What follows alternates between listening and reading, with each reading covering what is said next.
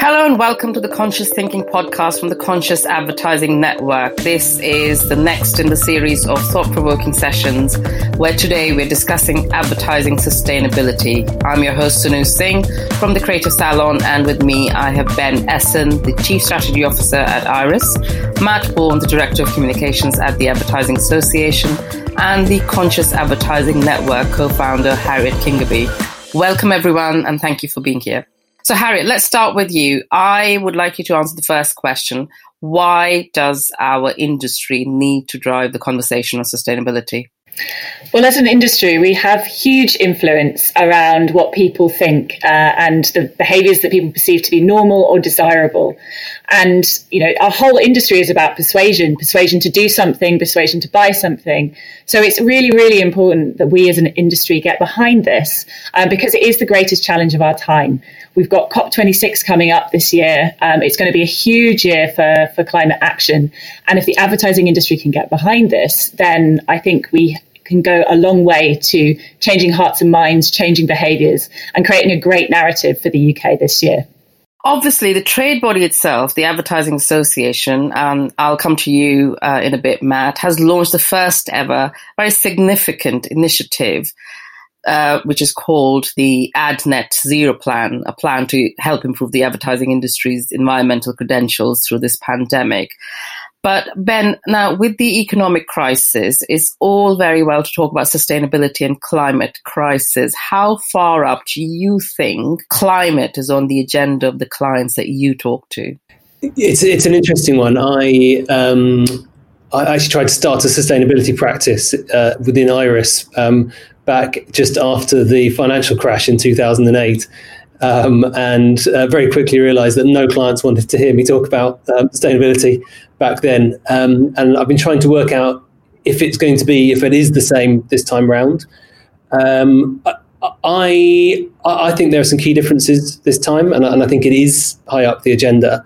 Um, the, the, the big difference being that when the, you know the last time that we hit a recession and climate fell off the agenda, everything was about kind of consumer led uh, conversations. So it was kind of, hey, well, let's get consumers to turn to 30 when they're doing their washing, etc. Um, and as a result, as soon as consumers started going, actually, I can't worry about the climate right now. I need to worry about my next paycheck and whether I can afford uh, washing powder and you know being a savvy shopper and all those things that dominated the last decade rather than climate. Um, it meant that, it meant that there was no role to talk to clients about it. This time around, it isn't consumer led; it's it's organisational led, and I, I think that the, the greatest sort of weapon we have is science-based targets. Um, the fact that you know more and more organisations are committing to uh, halve their impact by 2030, get to net zero by you know our own clients. Vodafone just brought their um, net zero target back 10 years to 2040. You know they're putting these targets in and saying we're going to do this, and I think we can use that as ammunition to go in and have difficult conversations. This isn't about hey, we think your customers might fancy this. This is about you said you're going to do it. Um, so we, so you better uh, you better commit to it and better deliver on it. Could you tell us about this advertising zero plan initiative, and also could you tell us in detail as to who has joined up and what the long term plans are? I I think it's it's really interesting. We're we're at an interesting sort of point in in time. If I think about the origins of where our climate work streams come from, around about 15, 18 months ago, we had a, a, a, strategy planning session with the council, the AA council. And you've got about 40 of the industry's leaders there from agencies, trade associations, media owners, tech companies, advertisers. And we asked them to essentially help us set the next three years of work, so starting in, in 2020. And the message that came through from the council was all about responsibility which led to the um, creation of a new mission for the Advertising Association, where we've moved from, if you like, making the economic argument for advertising to actually looking at the responsibility that advertising has towards people and society, as well as businesses and the economy. And one of the one of the sort of fast emerging work streams that came out of that new mission was climate action. So we've spent the last 12 months essentially looking at that issue and saying what it is, what is it as we as an industry need to do about this issue? Because our research, our own research, has shown us that advertising professionals want us to do something about it. So if you look at the stats, something like 70% of, of people working in our industry are worried about the negative impacts of our industry on the environment. And 91% are saying that if they know the organization they're working for is doing something about the climate, that will improve their job satisfaction. So you, you, we, we've kind of got evidence, if you like, from the, you know, the professionals themselves, and we've got the steering from the leaders of our industry who are saying, get hold of this issue and, and really sort of help shape a direction of travel where, where we can take positive action on climate. And that isn't easy that's not easy at all. We've spent really the 12 months of, of 2020 trying to understand what it is that we can do, what are the tangible things that we can do, and what that's led to is, is the launch of AdNet Zero. So, Matt, on that point, actually, I do have another question. As I'm kind of curious about this digital and data driven marketing industries, because both these industries do face serious questions over their environmental record. But as I understand, neither the Data and Marketing Association nor the IBA UK joined the coalition initially. Has that changed? Also, what is the long term plan to accelerate the uptake and impact of this program? Uh, so that's a bit of, uh, I think, error kind of reporting more than because the IAB and the DMA are part of the council, so they signed off on the strategy. So we they're very much on board uh, with the climate action work stream um, from from the association's perspective, and certainly very very supportive of net zero. So this is we've got cross industry consensus on on this in terms of what, what it is that we need to do, but I think you know when we started looking at it, it's, it's really daunting. It's a massive, massive issue that touches on every aspect of everybody's lives. And advertising as an industry kind of sits right at the heart of all of this. So it, it, it the, the initial reaction is, gosh, it's really overwhelming. What, what have we got to do? And then what we've been lucky enough as the AA is to sort of form two groups. One, we had a, uh, an action group and a, and a steering group. We've had brilliant chairs of those. Ben's been a member of um, the, the working group. Um, and we've really sort of tried to understand, okay, what is it that we can do? And so the Ad, AdNet Zero um, is, is it was brilliant. Dominic Mills has described it as half manifesto, half action plan. And I think he's nailed it with that. The ambition is real net zero by the end of 2030. The action plan is a five step plan to say, this is how we're going to get to that. That question both for you, Harriet and Ben, because Matt talked about this cross industry initiative. Now, you obviously know that the UK competition watchdog, the UK Competition Marketing Authority, they recently announced that they're looking to have products and services that claim to be eco friendly are marketed and whether consumers are being misled by such claims. Do you think the industry, our industry, needs to join up on those initiatives that are already there rather than launching their own programs? Or do you think that would just dilute the ambitious climate policies? Harriet, you go first. I mean, I think, yeah, I think we do need uh, a consistent uh, sense of what is greenwash or what is uh, unacceptable in, in, in, when we communicate these messages. So, we at Conscious Advertising Network, for example, have just done a big piece of work around climate misinformation and within that, we've included things like what we call the Big Tobacco Playbook, which is all around, you know, kind of greenwashing and, uh, you know, kind of companies saying that they're a lot that they're a lot more eco-friendly than they actually are. And you know, as I said, we've got COP26 coming up in, in November next year, and um, traditionally we've been told that uh, you know these the the advertising surrounding these conferences is all from high carbon industries who are trying to say we're doing loads better than we actually are um, look at us, look at our, our green energy, uh, our renewable energy, when they're actually, you know, kind of that's only a tiny proportion of, of, of their business um, kind of plan. So, as an industry, I think we do need that, and I think we do need to be having tough conversations around. Um, you know, it doesn't matter if this is a big incumbent client. Can we really answer this brief in the way that we've been asked to? Um, you know, and also thinking about that misinformation that's out there. It doesn't just come from um, other, you know, it doesn't just come from high carbon organizations. It also comes from state actors on the internet, or it comes from uh, trolls, or it comes from the far right. We know that as well. So I think we do need we need an understanding of of, of what uh, kind of messaging we, is is okay, and uh, what kind of media placement is okay, and what what what isn't. Um, and I think we need to coordinate that. And then I th- also think as an industry we need a strategy for um, you know kind of how we how we make sure that we're countering messages out there that are going to try and derail this process. Um, and that's what the kind of the report that we've, we've we're, we're going to put out early next year is going to kind of focus on. So, just expanding on that, Ben, as an advertising agency, and as you said, that launched a sustainable division within Iris, how difficult it is for the entire industry to be part of the solution to the climate crisis. For instance, do you think we'll ever get to a point where the industry would simply not work with oil companies or companies that are on the wrong side of the climate crisis? Yeah, I, I think we need to be very clear, first of all, on what is within our power to change it um, and then uh, ha- make that change happen as quickly as possible and efficiently as possible. And I think, you know, particularly the advertising association work is really focused in that space. It's like, okay, what do we have control of? And if we work collectively as an industry, how can we change it? Know, we, ha- we have actually a lot of power. Um, I think equally, we need to be aware of what is beyond the scope of our, our kind of you know personal autonomy as, as organizations uh, and, and a collective, yet something that we can still influence.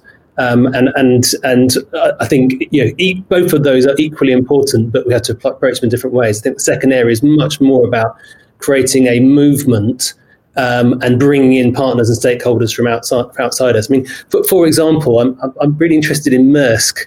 Um, not the sort of uh, poster child of sustainability, but yeah, there's this massive shipping company um, who have been who've said, "Hey, we want to be we want to create emissions-free shipping by 2030." Um, this goes way beyond the power of us as an organisation um, uh, or any single stakeholder group, um, and, and, can only be achieved through collective action. Um, but hey, we're you know, we're going to kind of go on this mission. Who else will join us? Some there'll be you know non-profits will get involved, other competitors will get involved, and I think that there's a sense of that. You know, that is the only way to approach these things. You can't. It's not a matter of waiting for someone else to do it. It's also not not saying, hey, look, we can solve this ourselves but by kind of pointing, you know, putting that goal out there and then working with other organizations internally and externally, we, we, can get there. Now, if you take your example of do we work with an oil company or not, I think I think the um, for me, I'd be saying, look, we want to be uh, halving the emissions from from uh, gas and oil by 2030. That's our objective. So we'll only work with oil companies who are going to do that, or if, if where we're going to help them do that. It doesn't need to be binary, um, but I think it is important to say this is the goal that we're working towards, and anything that, that isn't aligned with that, we shouldn't be aligning with.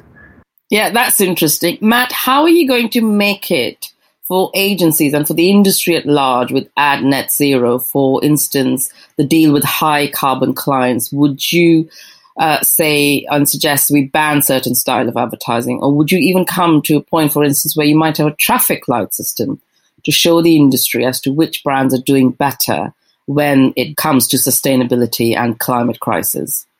I don't know about the traffic light system. I mean, the first thing I would say is, you know, uh, it's important to recognise the role of the Advertising Standards Authority, and the ASA already has very clear regulations about things like greenwashing, you know, and, and uh, you know, has pulled up companies like Shell, you know, for recent uh, advertising campaigns. And I do know that the ASA are currently reviewing their regulations around climate related advertising and looking at where they may be further further strengthened. So I think first of all we should have the confidence in our self-regulatory body to do the job that we need to do.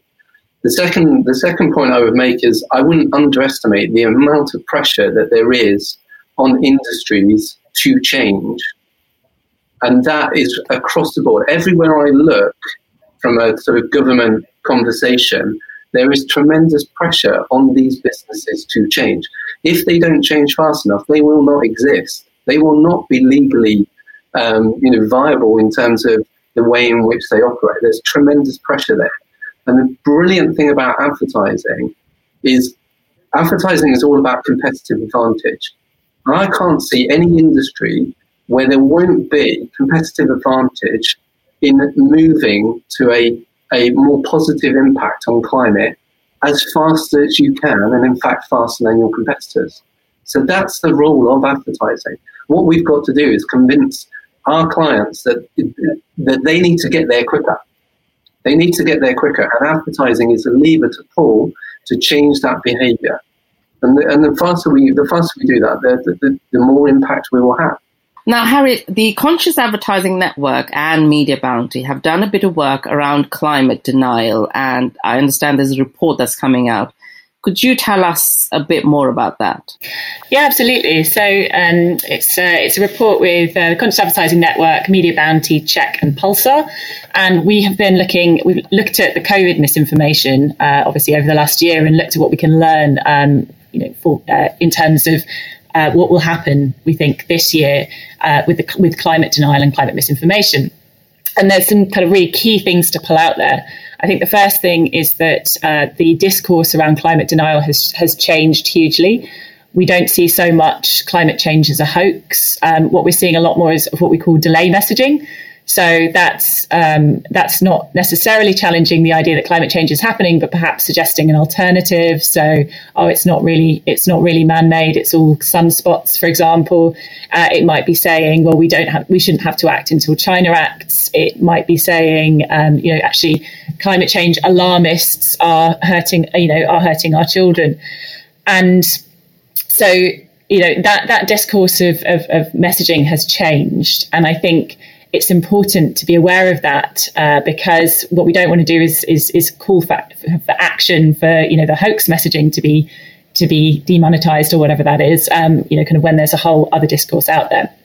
I think the second thing, uh, the second big thing to pull out of that report for, for, for advertisers is that we're really concerned that, that denial messaging is being tested uh, on and using using paid advertising essentially um, on the social media platforms and elsewhere to really uh, test and learn around what works and what really activates people.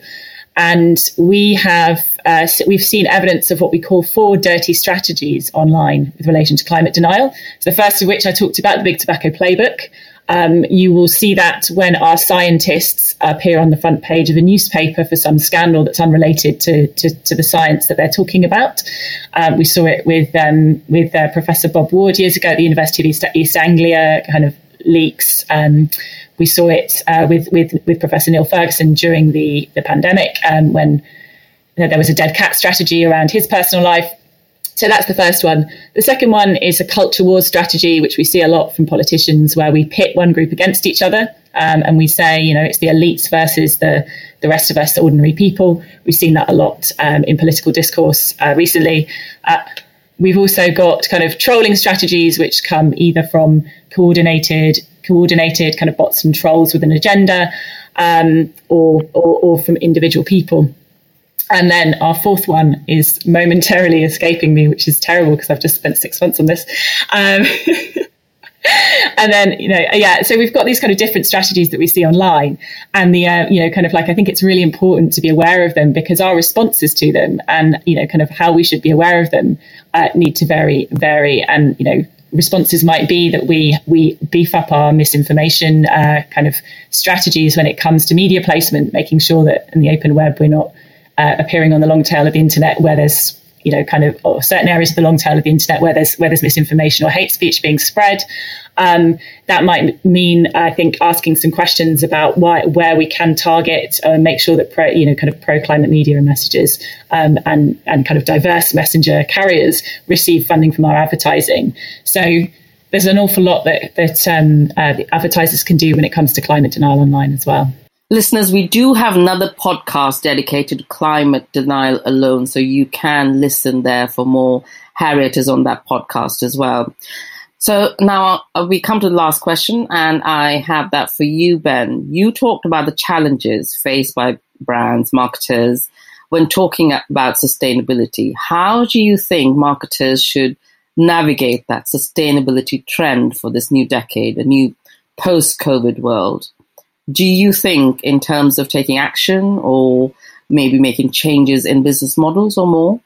I mean, uh, I think it starts internally um, and, and kind of reminding ourselves that as, as brand builders uh, and communication specialists, one thing we do is we help companies understand why they exist uh, and why they exist for the people that work there. And I think if you look at any of the organizations who are are having any success in this space, it's coming from genuine shifts that have happened internally, um, j- driven by clear leadership and clear communication. So, you know, we talk about Unilever and IKEA a lot. Um, uh, I think it's interesting to look at someone like Tesco, um, where Dave Lewis came in, ex, ex Unilever, um, what, seven years ago, and um, started to embed uh, principles internally, um, particularly by actually just getting the organization to kind of step away from the day to day and think about why are we here kind of really getting into i think i think everyone often stayed in a norfolk holiday cottage and thought about what, what's the role of food in people's lives. And you know so really embedding that that that sense of of, of what the impact